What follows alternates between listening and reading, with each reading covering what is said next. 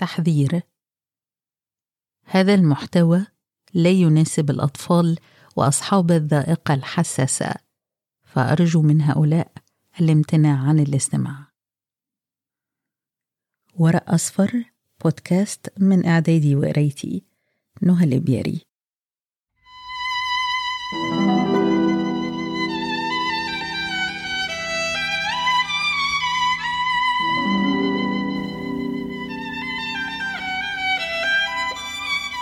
ألف ليلة وليلة.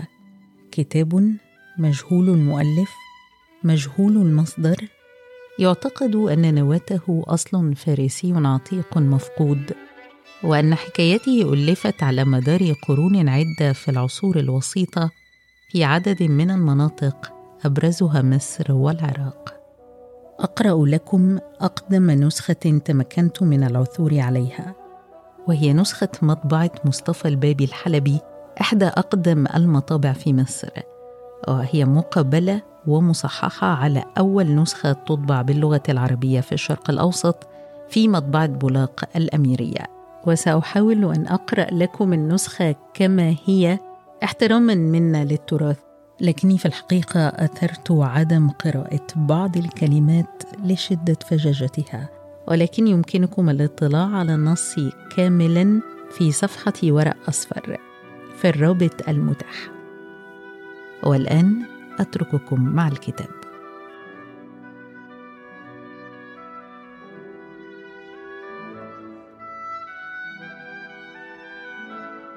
فلما كانت الليلة التاسعة عشرة قالت بلغني أيها الملك السعيد أن الخليفة أقسم أنه لا يقتل إلا العبد لأن الشاب معذور ثم إن الخليفة التفت إلى جعفر وقال له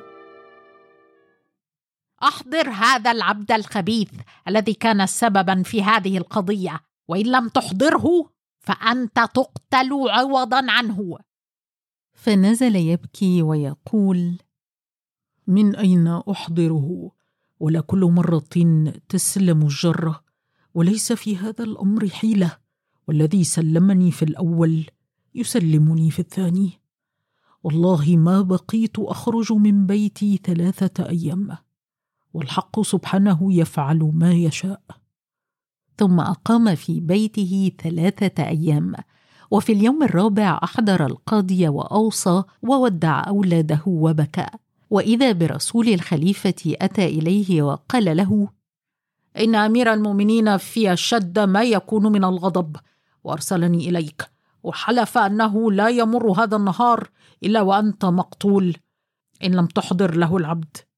فلما سمع جعفر هذا الكلام بكى وبكت أولاده. فلما فرغ من التوديع تقدم إلى بنته الصغيرة ليودعها وكان يحبها أكثر من أولاده جميعا. فضمها إلى صدره وبكى على فراقها فوجد في جيبها شيئا مكببا فقال لها ما الذي في جيبك؟ فقالت له يا أبتي تفاحة جاء بها عبدنا ريحان ولها معي أربعة أيام وما أعطاها لي حتى أخذ مني دينارين. فلما سمع جعفر بذلك العبد والتفاحة فرح وقال يا قريب الفرج. ثم إنه أمر بإحضار العبد فحضر فقال له من أين هذه التفاحة؟ فقال يا سيدي منذ مدة خمسة أيام كنت ماشيا فدخلت في بعض أزقة المدينة فنظرت صغارا يلعبون ومع واحد منهم هذه تفاحة فخطفتها منه وضربته فبكى وقال هذه لأمي وهي مريضة واشتهت على أبي تفاحا فسافر إلى البصرة وجاء لها بثلاثة تفاحات بثلاثة دنانير فأخذت هذه ألعب بها ثم بكى فلم التفت إليه وأخذتها وجئت بها هنا. فأخذتها سيدتي الصغيرة بدينارين. فلما سمع جعفر هذه القصة تعجب لكون الفتنة وقتل الصبية من عبده وأمر بسجن العبد وفرح بخلاص نفسه. ثم أنشد هذين البيتين. فمن كانت رزيته بعبد فما للنفس تجعله فداها؟ فإنك واجد خدما كثيرا ونفسك لم تجد نفسا سواها. ثم إنه قبض على العبد وطلع به إلى الخليفة فأمر أن تؤرخ هذه الحكاية وتجعل سيرا بين الناس. فقال له جعفر لا تعجب يا أمير المؤمنين من هذه القصة. فما هي بأعجب من حديث الوزير نور الدين مع شمس الدين أخيه؟ فقال الخليفة وأي حكاية أعجب من هذه الحكاية؟ فقال جعفر يا أمير المؤمنين لا أحدثك إلا بشرط أن تعتق عبدي من القتل. فقال قد وهبت لك دمه. حكاية الوزير نور الدين مع شمس الدين أخيه. فقال جعفر أعلم يا أمير المؤمنين أنه كان في مصر سلطان صاحب عدل وإحسان. كان في مصر سلطان صاحب عدل وإحسان. وله وزير عاقل خبير له علم بالأمور والتدبير. وكان شيخا كبيرا وله ولدان كأنهما قمران. وكان اسم الكبير شمس الدين واسم الصغير نور الدين.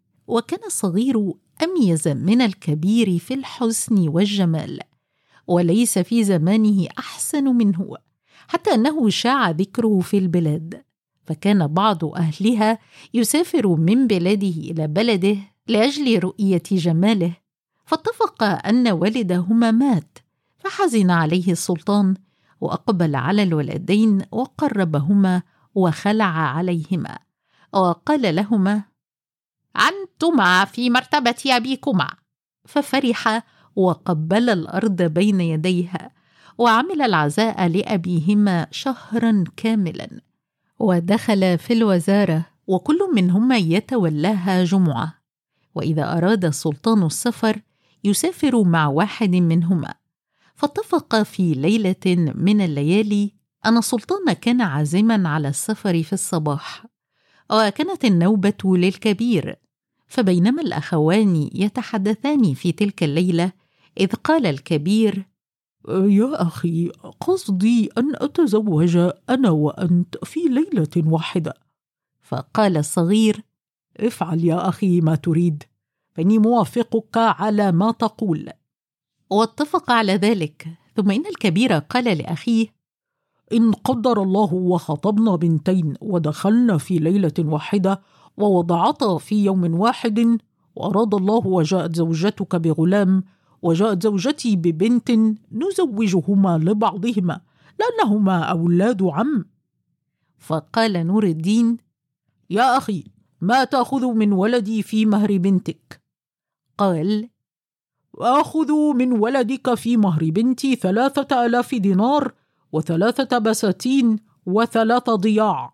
فإن عقد الشاب عقده بغير هذا لا يصح.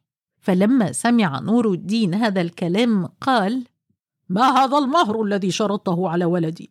أما تعلم أننا أخوان ونحن الاثنان وزيران في مقام واحد وكان الواجب عليك أن تقدم ابنتك لولدي هدية من غير مهر.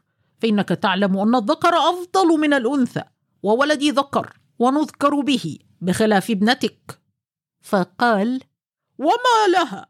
فقال لا نذكر بها بين الأمراء ولكن أنت تريد أن تفعل معي على رأي الذي قال إن أردت أن تطرده فاجعل الثمن غاليا.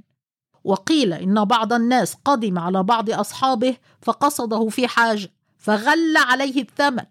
فقال له شمس الدين وراك قد قصرت لأنك تعمل ابنك أفضل من بنتي ولا شك أنك ناقص عقل وليس لك أخلاق حيث تذكر شركة الوزارة. وأنا ما أدخلتك معي في الوزارة إلا شفقة عليك ولأجل أن تساعدني وأن تكون لي معينا. ولكن قل ما شئت وحيث صدر منك هذا القول والله لا أزوج بنتي لولدك ولو وزنت ثقلها ذهبا.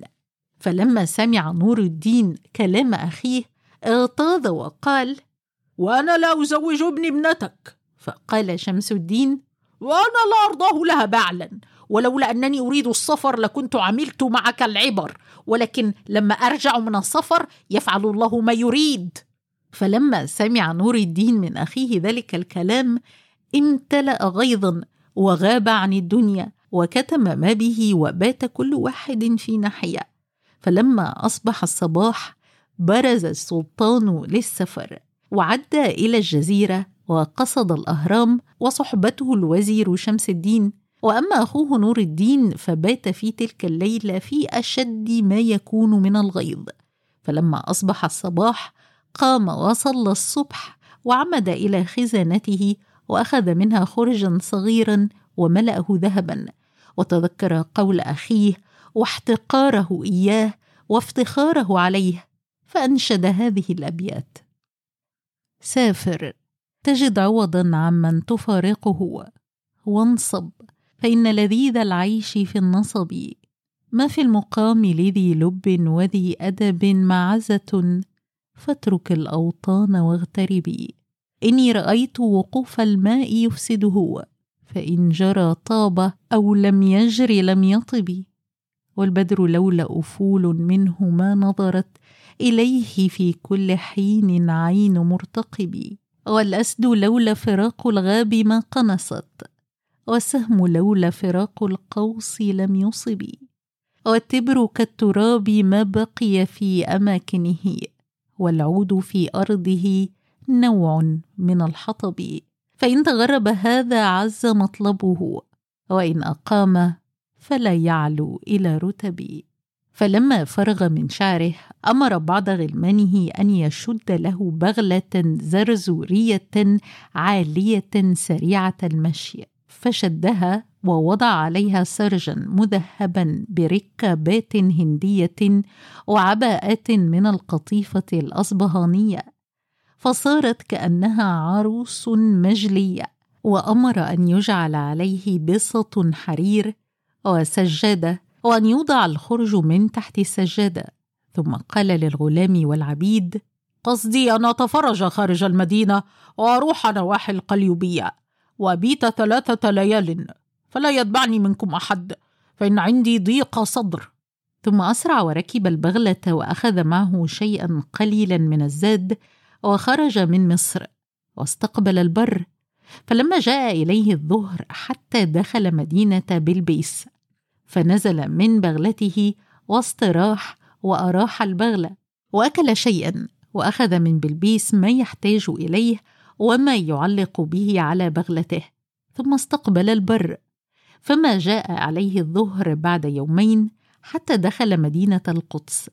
فنزل من بغلته واستراح وأراح بغلته وأخرج شيئا أكله ثم حط الخرج تحت رأسه وفرش البساط ونام في مكان والغيظ غالب عليه.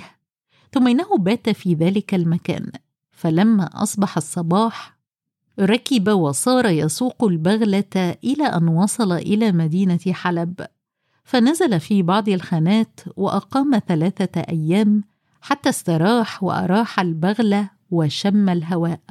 ثم عزم على السفر وركب بغلته وخرج مسافرا ولا يدري أين يذهب فلم يزل سائرا إلى أن وصل إلى مدينة البصرة ليلا ولم يشعر بذلك حتى نزل في الخن ونزل الخرج عن البغلة وفرش السجادة وأودع البغلة بعدتها عند البواب وأمره أن يسيرها فأخذها وسيرها فاتفق أن وزير البصرة جلس في شباك قصره. فنظر البغلة ونظر ما عليها من العدة المثمنة فظنها بغلة وزير من الوزراء أو ملك من الملوك. فتأمل في ذلك وحار عقله وقال لبعض غلمانه ائتني بهذا البواب. فذهب الغلام إلى البواب وأتى به إلى الوزير. فتقدم البواب وقبل الأرض بين يديه وكان الوزير شيخا كبيرا. فقال للبواب من صاحب هذه البغلة؟ وما صفاته؟ فقال البواب يا سيدي إن صاحب هذه البغلة شاب صغير ظريف الشمائل من أولاد التجار عليه هيبة ووقار. فلما سمع الوزير كلام البواب قام على قدميه وركب وسار إلى الخان ودخل على الشاب. فلما رأى نور الدين الوزير قادما عليه قام على قدميه ولاقاه واحتضنه ونزل الوزير من فوق جواده وسلم عليه فرحب به وأجلسه عنده وقال له يا ولدي من أين أقبلت وماذا تريد؟ فقال نور الدين يا مولاي إني قدمت من مدينة مصر وكان أبي وزيرا فيها وقد انتقل إلى رحمة الله وأخبره بما جرى من المبتدأ إلى المنتهى. ثم قال وقد عزمت في نفسي أني لا أعود ابدا حتى أنظر جميع المدن والبلدان. فلما سمع الوزير كلامه قال له يا ولدي لا تطاوع النفس فترميك في الهلاك فإن البلاد خراب وأنا أخاف عليك من عواقب الزمان. ثم إنه أمر بوضع الخرج على البغلة والبساط والسجادة. وأخذ نور الدين معه إلى بيته وأنزله في مكان ظريف وأكرمه وأحسن إليه وحبه حبا شديدا وقال له يا ولدي أنا بقيت رجلا كبيرا ولم يكن لي ولد ذكر وقد رزقني الله بنتا تقاربك في الحسن ومنعت عنها خطابا كثيرة وقد وقع حبك في قلبي فهل لك أن تأخذ ابنتي جارية لخدمتك وتكون لها بعلا؟ فإن كنت تقبل ذلك أطلع إلى سلطان البصرة وأقول له إنه ولد أخي وأوصلك إليه حتى أجعلك وزيرا مكاني. وألزم أنا بيتي فإني بقيت رجلا كبيرا. فلما سمع نور الدين كلام وزير البصرة أطرق برأسه ثم قال سمعا وطاعة. ففرح الوزير بذلك وأمر غلمانه أن يصنعوا له طعاما وأن يزينوا قاعة الجلوس الكبيرة المعدة لحضور أكابر الأمراء. ثم جمع أصحابه ودعا أكابر الدولة وتجار البصرة. فحضروا بين يديه وقال لهم إنه كان لي أخ وزير بالديار المصرية ورزقه الله ولدين. وأنا كما تعلمون رزقني الله بنتا. وكان أخي أوصاني أن أزوج بنتي لأحد أولاده فأجبته إلى ذلك.